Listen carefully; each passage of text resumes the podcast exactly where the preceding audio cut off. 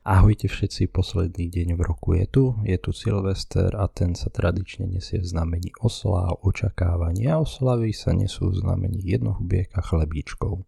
My sme si pre vás pripravili také audio jednohúbky, čo tým máme na mysli.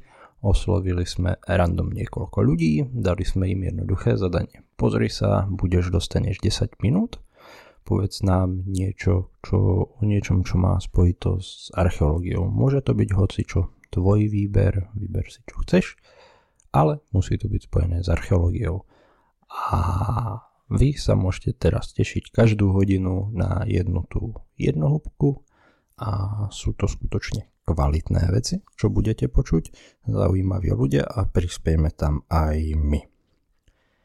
Aby som to nenaťahoval ja, dávam takú svoju jednohúbku. Je to vec, ktorá ma teraz na Vianoce veľmi potešila a to je publikácia. Je to katalóg k výstave Múzea východných Čiech v Hradci Královem a tá výstava nesie názov Menící se svět, poslední lovci a první zemědělci nejen ve východních Čechách už z názvu je jasné, že výstava bude a katalóg je o, alebo oboje je vlastne o mezolite a neolite, čo sú obidve veľmi zaujímavé obdobia. Mezolit mne osobne príde trošku také zabúdané obdobie, aj keď veľmi podstatné.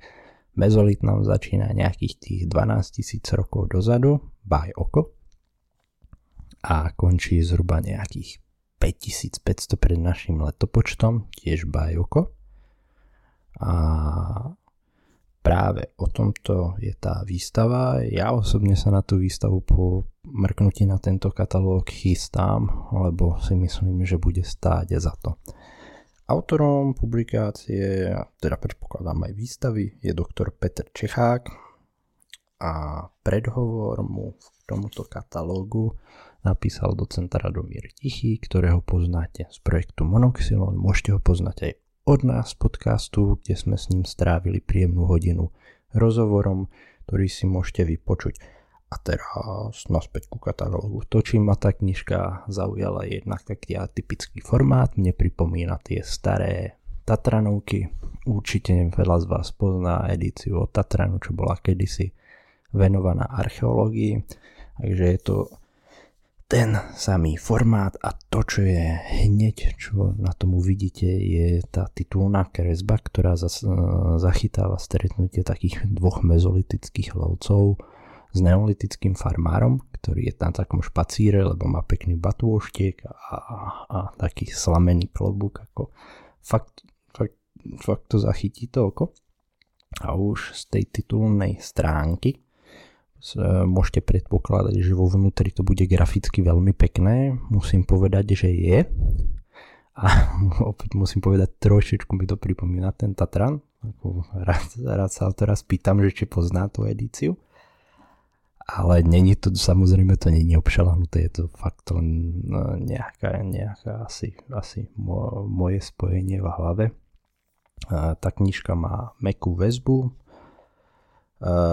Vytlačená je na kvalitnom lesklom papieri, takže tomu niečo vytknúť, je tam kopec mapiek, je tam kopec fotiek, či už kamenných nástrojov, keramiky, skrátka to, o čom každá tá kapitola hovorí, tak sú tam pekné obrázky, pekné mapky, dá sa v tom zorientovať. Za mňa veľmi, veľmi pekne spravené. Čo sa týka nejakého rozsahu, celkovo tá knižka má 255 strán, alebo ten katalóg, pričom text je nejakých 224 stránok. Na konci máte anglické rezume, znova veľmi, veľmi milá vec, najmä ak ste cudzinec. A to, čím sa zaoberá, sú teda tieto dve obdobia Každé je trošku iné, každé má svoje. A dozvieme sa, a čím sa tí ľudia v jednotlivých obdobiach živili, aké tu bolo prostredie, čo nám tu, čo nám tu žilo, odkiaľ brali napríklad surovinu na výrobu kameňov, či bola už mezolite keramika, čo je dosť zaujímavá otázka.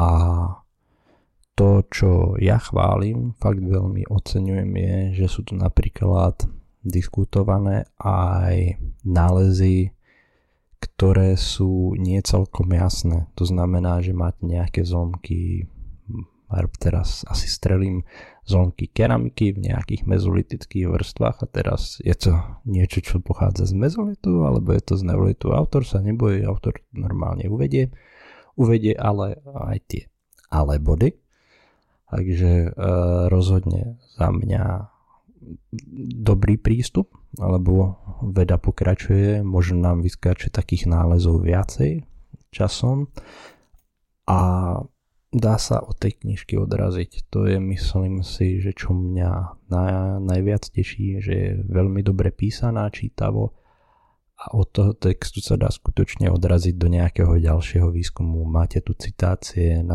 na konci je v podstate citačný aparát, takže diskutujú sa tu nálezy ako z prostredia celoeurópskeho, tak čisto z prostredia Čech, čisto z prostredia východných Čech. E, máte tu stručné nakúknutie do tých predchádzajúcich paleolitických období, takže skutočne ak ste napríklad študent, zaujíma vás toto obdobie alebo musíte písať seminárku, rozhodne by som sa do tejto knižky pozrel.